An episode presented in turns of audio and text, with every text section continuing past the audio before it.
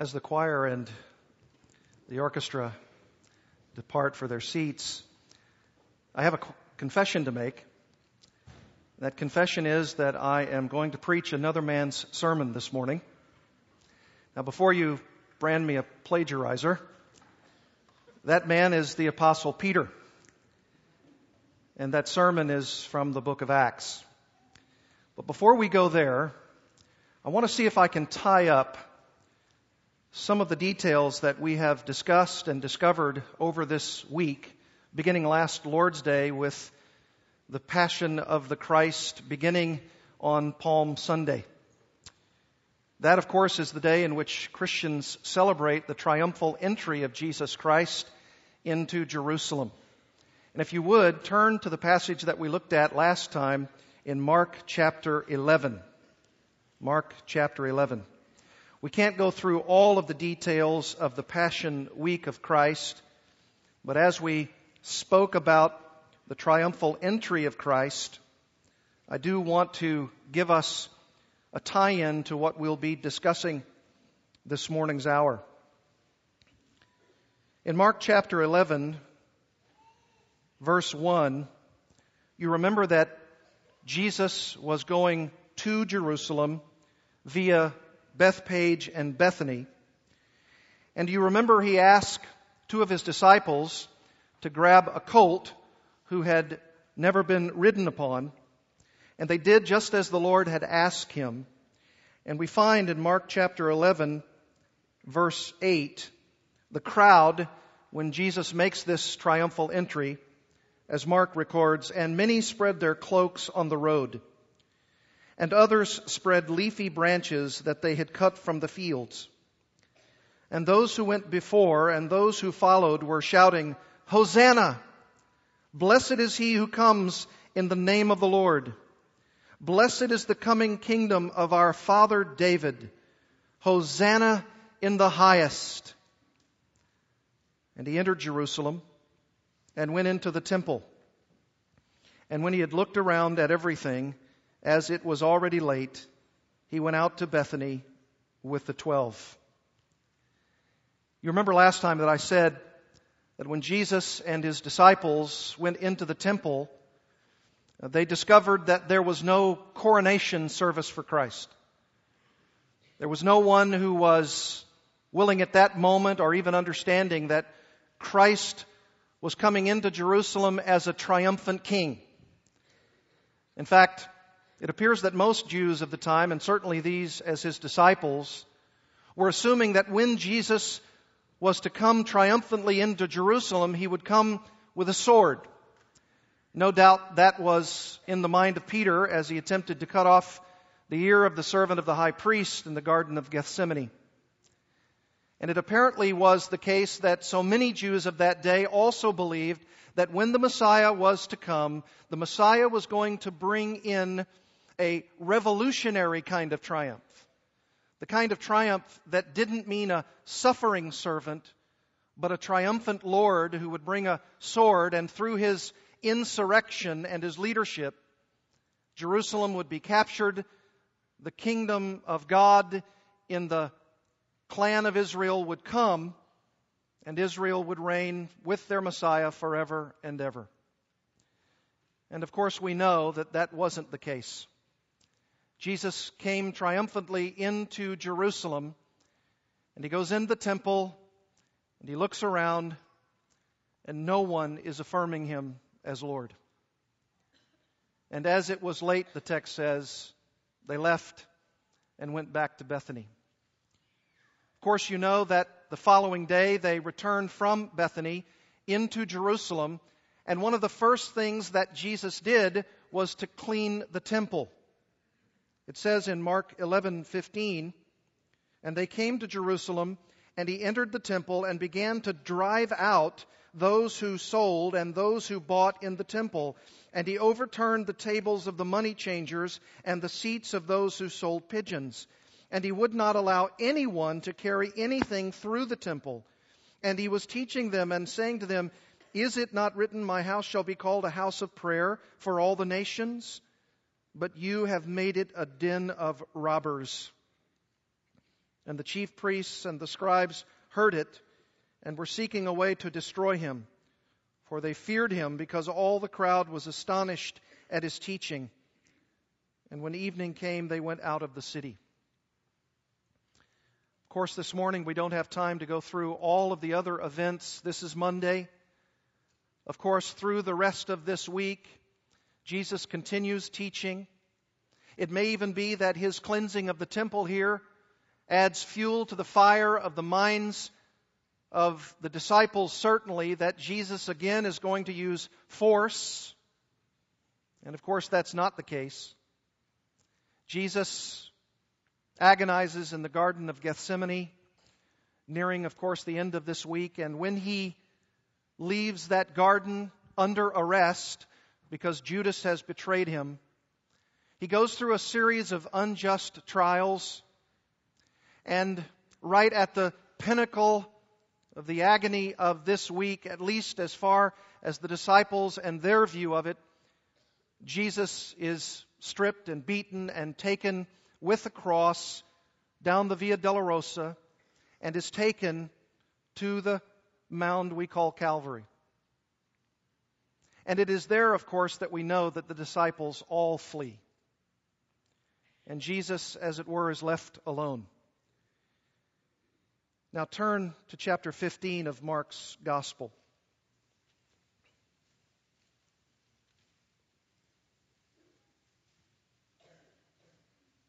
At about noon on Friday,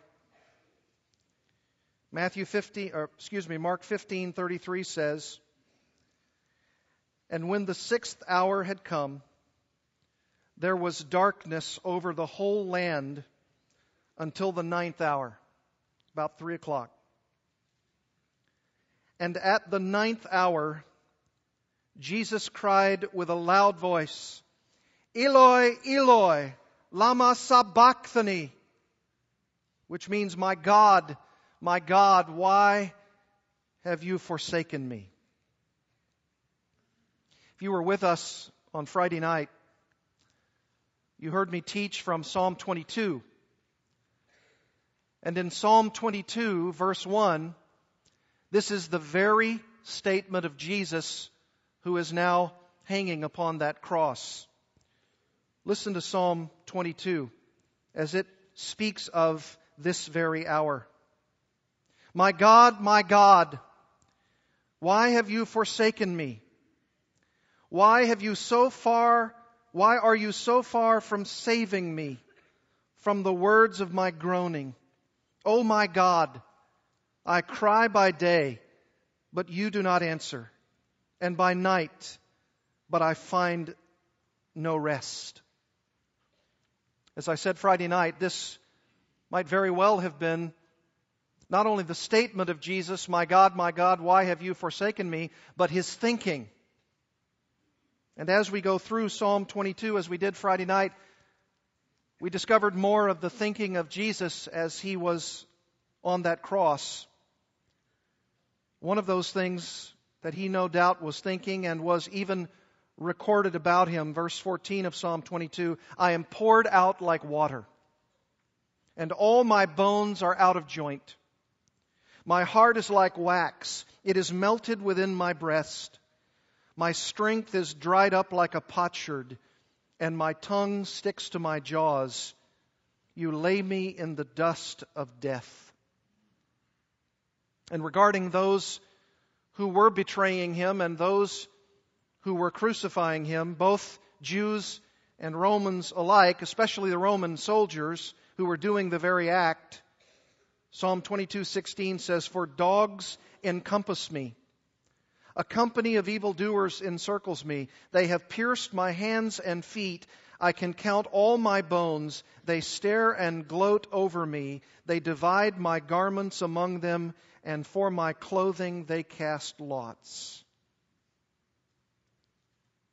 And Jesus says, But you, O Lord, do not be far off. O you, my help, come quickly to my aid. Deliver my soul from the sword, my precious life from the power of the dog. Save me from the mouth of the lion. And with that, the crucifixion occurs. Jesus yields up his spirit. He says, It is finished. And he voluntarily gives up his life for the sake of sinners like you and like me. And somewhere between the two sentences of Psalm 22, verse 21, maybe even an interlude because of Jesus being in the tomb for three days, the triumph is written, Psalm 22, 21b. You have rescued me from the horns of the wild oxen. I will tell of your name to my brothers. In the midst of the congregation, I will praise you. You who fear the Lord, praise him. All you offspring of Jacob, glorify him and stand in awe of him, all you offspring of Israel. For he has not despised or abhorred the affliction of the afflicted, and he has not hidden his face from him, but has heard when he cried to him. Now, of course, you might be asking the question well, when did he cry to him? Well, yes, it is true that he cried to him when he said, My God, my God, why have you forsaken me? But that's not the kind of cry that you would assume God the Father is specifically answering there. That's the cry that Jesus ex- is experiencing as he is being abandoned by God to bear the weight, the full weight of sin upon the sinners of the world. Yes, of course, that was a cry. But there's another cry, and that cry is, Oh God, save me, help me, deliver me. That was an utterance, that was a cry of Jesus. And in fact, look at the book of Hebrews, chapter 5, and you'll see this. This again is a divine commentary on the cries and the prayers and the utterances of Christ all throughout his life, and certainly now in the pinnacle of degradation, Christ cries out to God the Father. Notice Hebrews chapter 5, verse 7. A most interesting verse.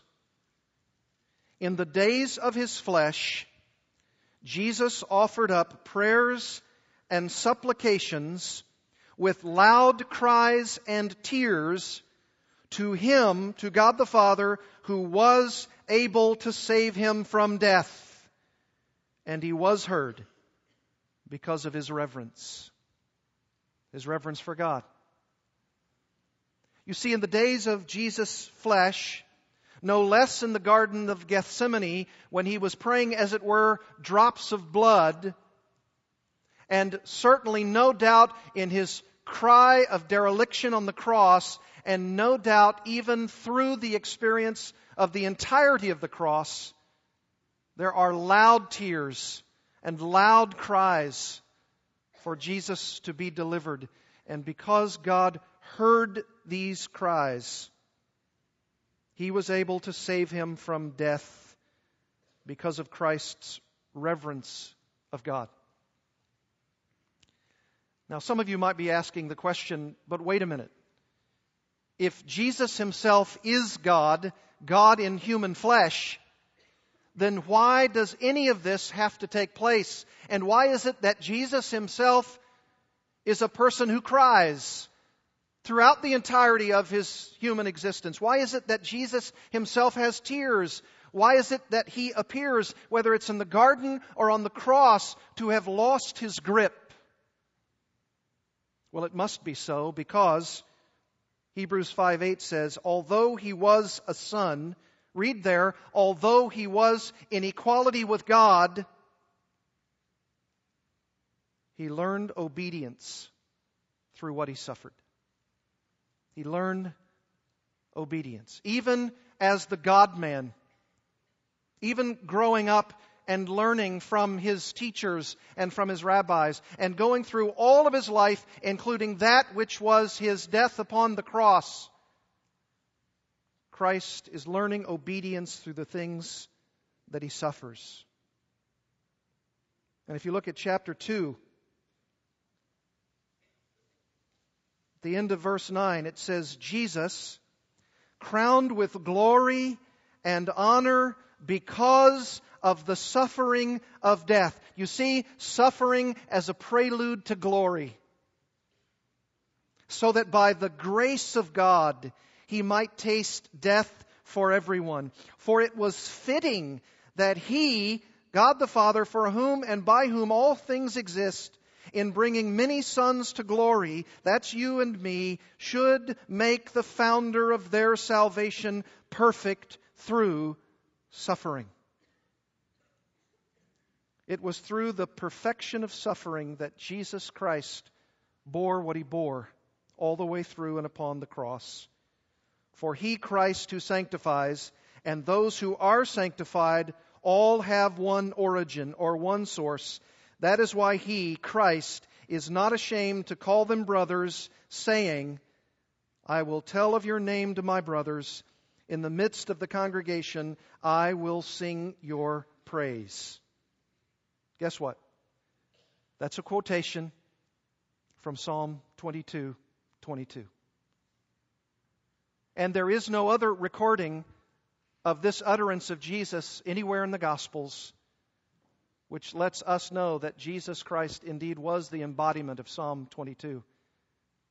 For he quotes it, and the writer to Hebrew quotes it as coming from Jesus himself.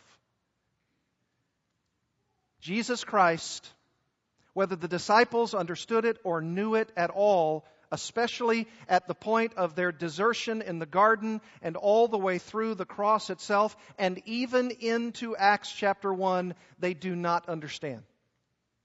They do not grasp why their Messiah has to suffer as he did. They don't understand why it is that Jesus must suffer and die before glory.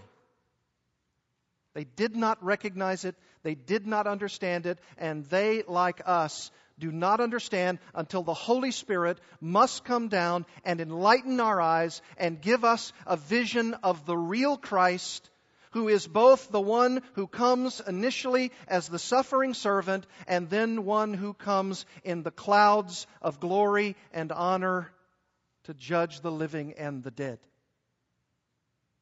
Oh, I wish I could tell you this morning that with all that Jesus taught, and with all of his discipleship of the twelve and others, and with his going in to Jerusalem on those palm branches as the triumphant king who then is arrested and tried unjustly and who hangs on that cross is something that they would all understand and that we ourselves would understand in a moment the first time we hear it. But it isn't true, is it? Most of us, the first time we heard that story, did not understand it at all. Our eyes were blind. We could not grasp the significance of the Jesus who was born to die. I'll show you that the disciples didn't understand. Look at Acts chapter 1. They should have understood. They should have understood everything that Jesus was saying. They knew their Old Testaments. They had been raised in rabbinic Judaism, most of them, save the Gentiles. They, they knew what was going to occur. They, they should have known it. All of these quotations from the Old Testament, and Jesus is fulfilling them to the letter. They should have understood that. They should have understood that very well. And yet, notice, in Acts chapter 1, verse 6, after the disciples and others, about 120 of them, have assembled just where Jesus had told them, Verse 6 says So when they had come together, they asked him, Lord, will you at this time restore the kingdom to Israel?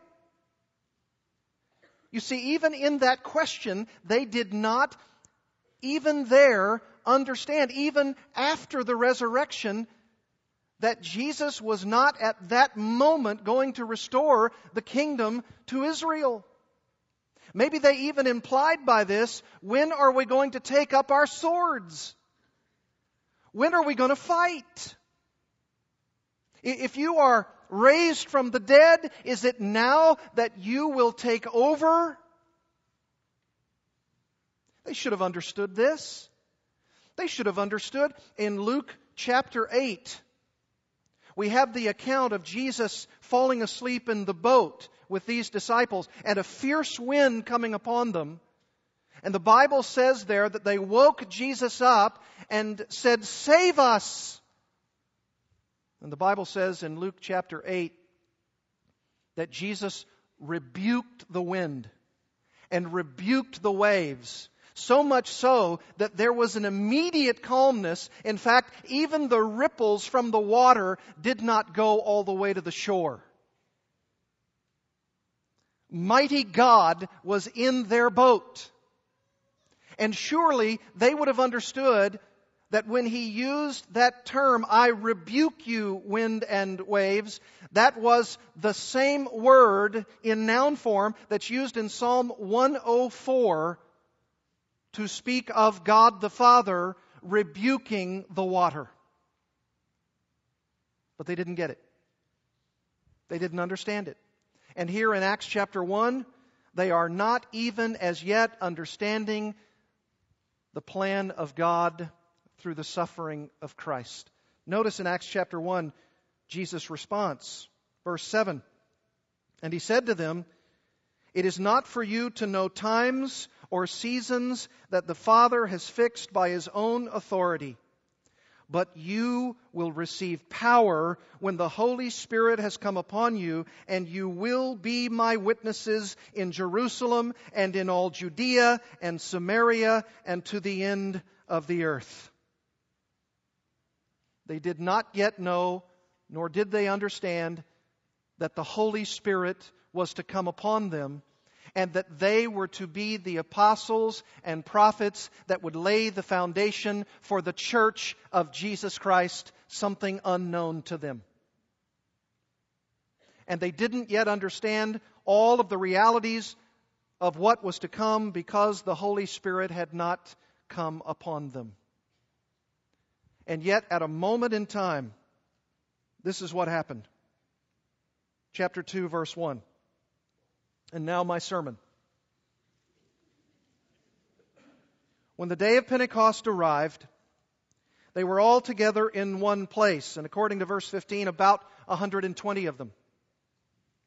And suddenly, there came from heaven a sound like a mighty rushing wind, and it filled the entire house where they were sitting and divided tongues as of fire appeared to them and rested on each one of them, and they were all filled with the Holy Spirit and began to speak in other tongues or languages as the Spirit gave them utterance. Now there were dwelling in Jerusalem Jews, devout men, not Christians, but devout men nonetheless, God-fearers, God-followers, from every nation under heaven. And at this sound, the multitude came together and they were bewildered because each one was hearing them speak in his own tongue or language. And they were amazed and astonished, saying, Are not all these who are speaking Galileans? And how is it that we hear, each of us in our own native language? Parthians and Medes and Elamites and residents of Mesopotamia, Judea and Cappadocia, Pontus and Asia, Phrygia and Pamphylia, Egypt and the parts of Libya belonging to Cyrene, and visitors from Rome, both Jews and proselytes, Cretans and Arabians, we hear them telling in our own tongues the mighty works of God. And all were amazed and perplexed, saying to one another, What does this mean? But others, mocking, said they are filled with new wine. They're drunk. Even in the midst of the mighty works of God, there are doubters and mockers and others who are just simply amazed. And the reason why they don't yet understand is because the Holy Spirit has not yet fallen, controlling them. But it does Peter. And I dare say that in a moment in time, the Holy Spirit opens up Peter's mind to understand virtually all of what he did not understand before. So much so that he begins to preach and this is what he says.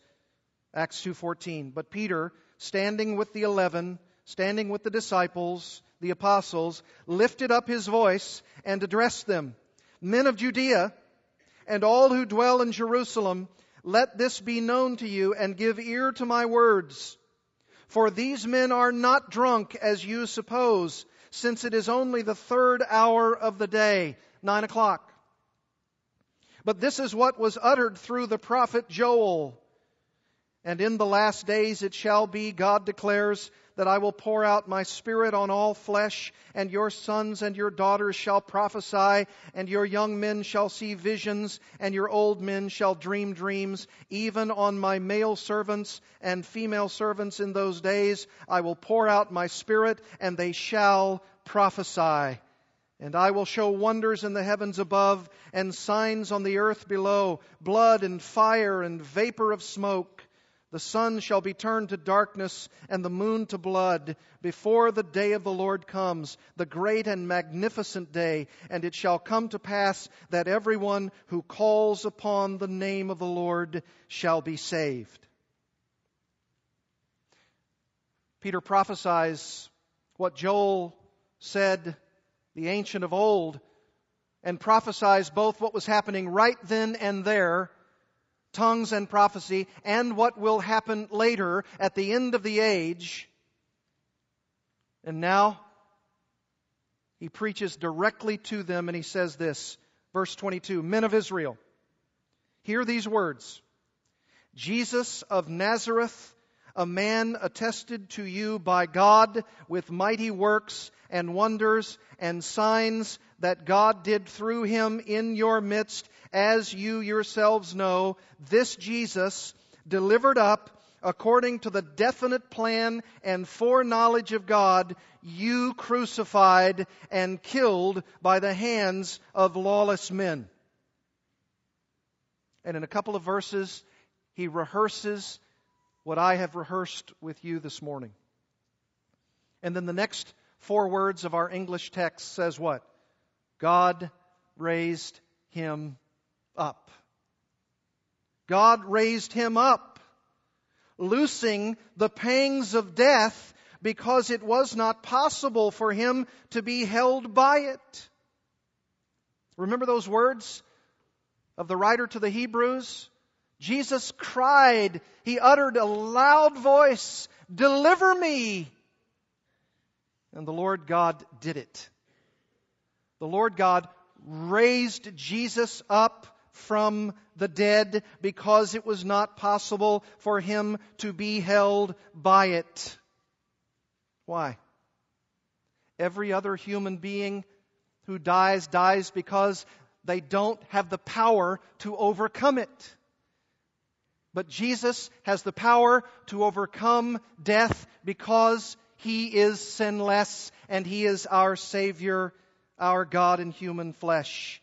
And as I quoted Psalm 22, as though it were Jesus Himself talking through David in the power of the Holy Spirit, Peter now says about David in another psalm, Psalm 16, verses 8 and 11, for David says concerning Christ, don't miss that. David says concerning Christ, here are Christ's words, I saw the Lord always before me, for he is at my right hand that I may not be shaken. Therefore my heart was glad and my tongue rejoiced. Don't forget also, Psalm 22, my tongue is glued to the jaw of my mouth. That's Christ on the cross. This is Christ in resurrection. This is Christ who says, Now with my tongue I will rejoice. My flesh also will dwell in hope. For you will not abandon my soul to Hades or the grave or death or let your Holy One see corruption. You have made known to me the paths of life. You will make me full of gladness with your presence. Jesus speaking through David in Psalm 16. And now Peter quoting the Lord Jesus' words through the prophet David, not just a king, but a prophet. And now Peter says, verse 29, Brothers, I must say to you with confidence about the patriarch David that he both died and was buried, and his tomb is with us to this day. What's the point?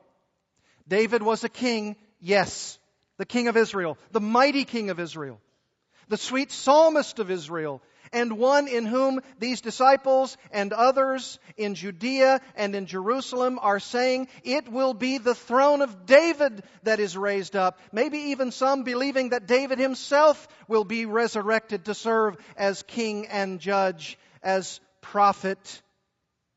And he says, no. No, David was buried because he died and his tomb is with us to this day. In other words, his bones are still there. Being therefore a prophet, speaking of David, and knowing that God had sworn with an oath to him that he would set one of his descendants on that throne, and that of course is the fulfillment of God's promise to David, 2 Samuel chapter 7, that there would be one coming after David and please don't miss verse 31. He, David, foresaw and spoke about the resurrection of the Christ. David didn't understand all that he was writing, and he may have understood a good portion, or he may have understood only a little, but he was a prophet, and he foresaw and spoke about the resurrection of the Christ. Psalm 16. That he was not abandoned to death, nor did his flesh see corruption. And then I love this, verse 32. This Jesus, Peter says, God raised up. Second time he's mentioned it. And of that we are all witnesses. And now Peter is a witness under the full power and control of the Holy Spirit, and he's preaching the gospel the gospel of Jesus Christ. Being therefore exalted at the right hand of God, and having received from the Father the promise of the Holy Spirit, Christ has poured out this that that they were experiencing the ability for people to hear the gospel of Christ in their own tongue, their native language, from people who'd never studied that language before. This was a miracle of God. People were hearing the gospel in their own language from people who had never studied those languages before. This is a bona fide miracle. This is the beginning of the church. Christ has poured out this that you yourselves are seeing and hearing. And another contrast between David and Christ. For David did not ascend into the heavens as Christ did, implied, but he himself says, The Lord, the Lord God, Jehovah, Yahweh, said to my Lord, the Lord Jesus Christ, Sit at my right hand until I make your enemies your footstool. And that's precisely what God the Father did in raising Jesus from the dead, conquering death, conquering sin. And here is the appeal. Peter says, Let all the house of Israel therefore know for certain that God has made him both Lord and Christ, King and Messiah, this Jesus whom you crucified. That's the appeal. That's the climax of the sermon. That's the apex. That's the command. That's the demand that those, even those who were there, even those who were experiencing the very moment of Christ's own crucifixion and the gathering some days later here in this place and are hearing now Peter fully controlled fully influenced by the Holy Spirit, preaching the gospel of Christ and saying that you now know, you must understand that Jesus Christ is declared to you King and Messiah. Now, you would assume that they might still lack the understanding. But the Holy Spirit is opening minds and hearts to understand. And notice the response, verse 37. Now, when they heard this, they were cut to the heart. Conviction. The Holy Spirit opens their minds to understand the truth of Peter's preaching. And they say to Peter and the rest of the apostles, Brothers, what shall we do? And Peter said to them, Repent. Turn. Turn from your sin. Turn from your lack of understanding. Turn from your sinfulness and be baptized. That is an outward sign of an inward cleansing. Every one of you in the name of Jesus Christ for the forgiveness of your sins, and you will receive the gift of the Holy Spirit. For the promise is for you and for your children and for all who are far off, everyone whom the Lord our God calls to himself. And with many other words, he bore witness and continued to exhort them, saying, Save yourselves from this crooked generation. This is an appeal right at the moment because they don't know what their eternal destiny is going to be like. They don't know if that at that very moment they will be condemned to an eternal hell.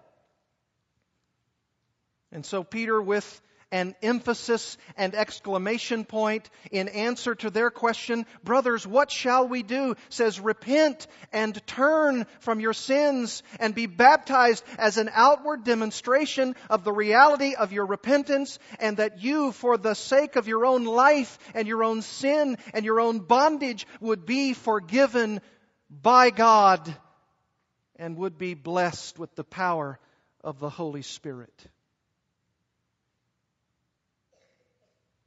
And apparently there was a marvelous effect. Verse 41.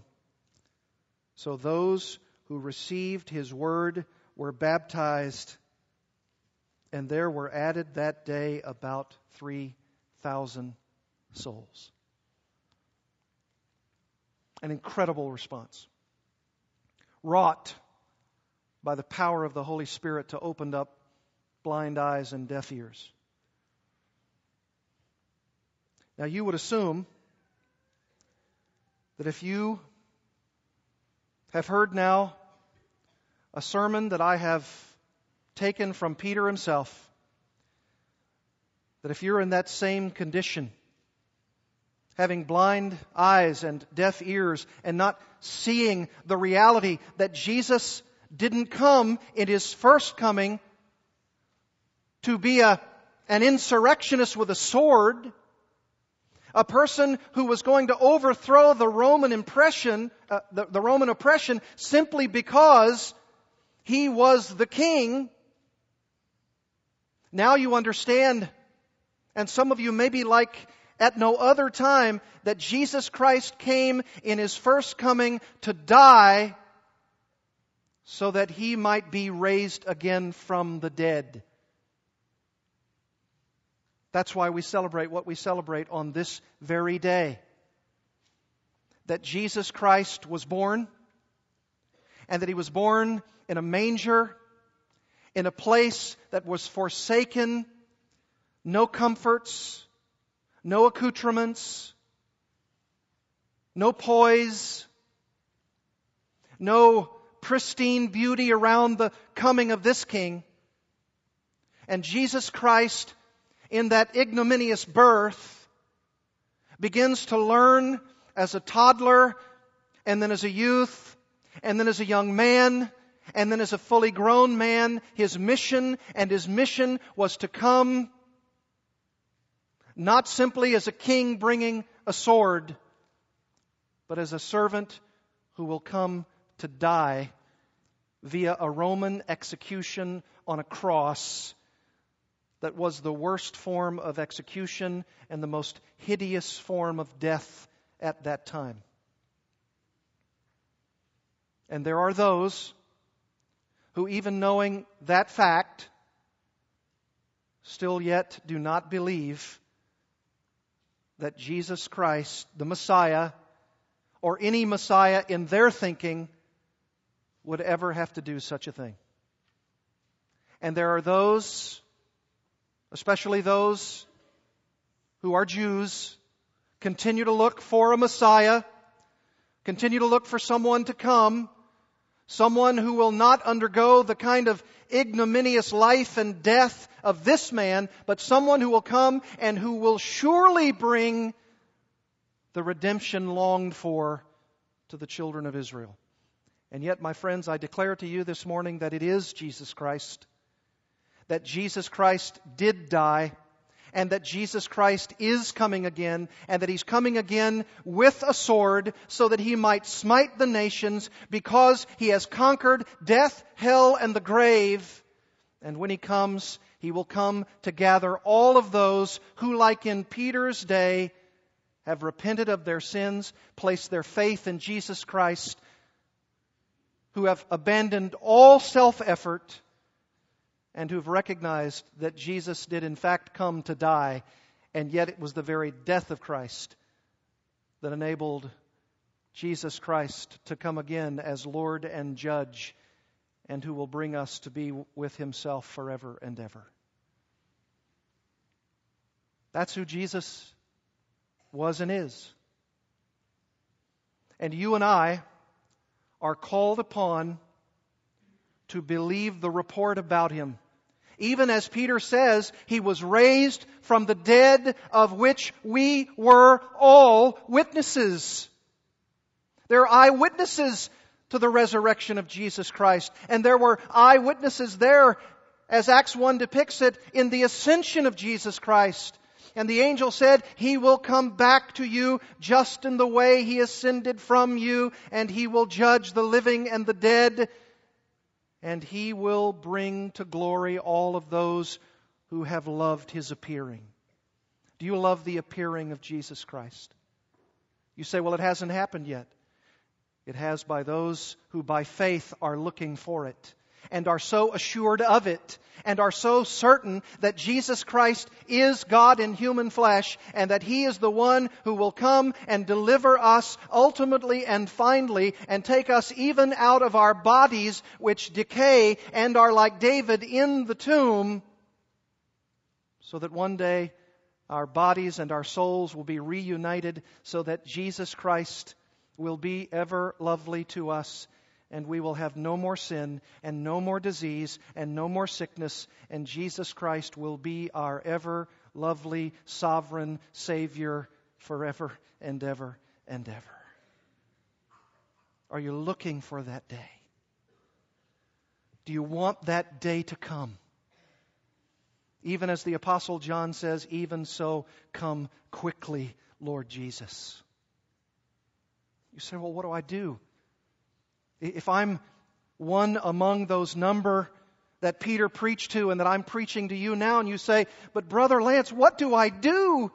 You repent, you turn, you turn from your sin, you turn from following your own life and your own pursuits and your own self aggrandizement and your own glory, and you turn from those things and you fall on your face, as it were, before Jesus Christ, and you ask Him to forgive you of your sins on the basis of His death and His burial and His resurrection, and you ask Him for the forgiveness of sins, and to those who do such things, Jesus says, I will never cast out. And if you do that, you will receive the promise of the Holy Spirit who will then radically change your life for the better. And you will be able to sing the Hallelujah chorus. In Romans chapter 10, verse 9, it says, If you confess with your mouth that Jesus is Lord and believe in your heart that God raised him from the dead, you shall be saved. I say to you, like Peter said of old,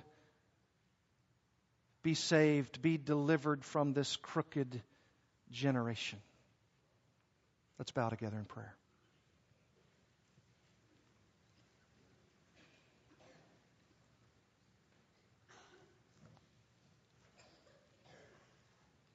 Our Heavenly Father, through the travail, of Jesus Christ, through the utterances of his cries, to be delivered. You have heard him. And since death could not contain him, and even though he suffered excruciatingly, you delivered him from an eternity in the tomb because he is God in human flesh. And he was manifested among us to live a life of perfection in total obedience to the law of God. And in that perfection and through the crucifixion of that life, He is the one for whom we look now for our only hope of salvation. There is no other name given under heaven among men whereby we must be saved. Oh Lord, thank you for the resurrection of Jesus Christ to confirm that He is the Son of God. And we rejoice and we affirm that the writer to Hebrews says, and being made perfect, he became the source of eternal salvation to all who obey him. Oh, I pray, our Lord God, that there is no one here who fails to obey him. And to obey him would be in that obedience to repent and to believe that Jesus is Lord and that you have raised him from the dead. Oh Lord, cut to the quick sinful hearts so that they might believe this message and that we might together sing the Hallelujah chorus through the resurrection of Jesus Christ from the dead, in whose name we pray. Amen.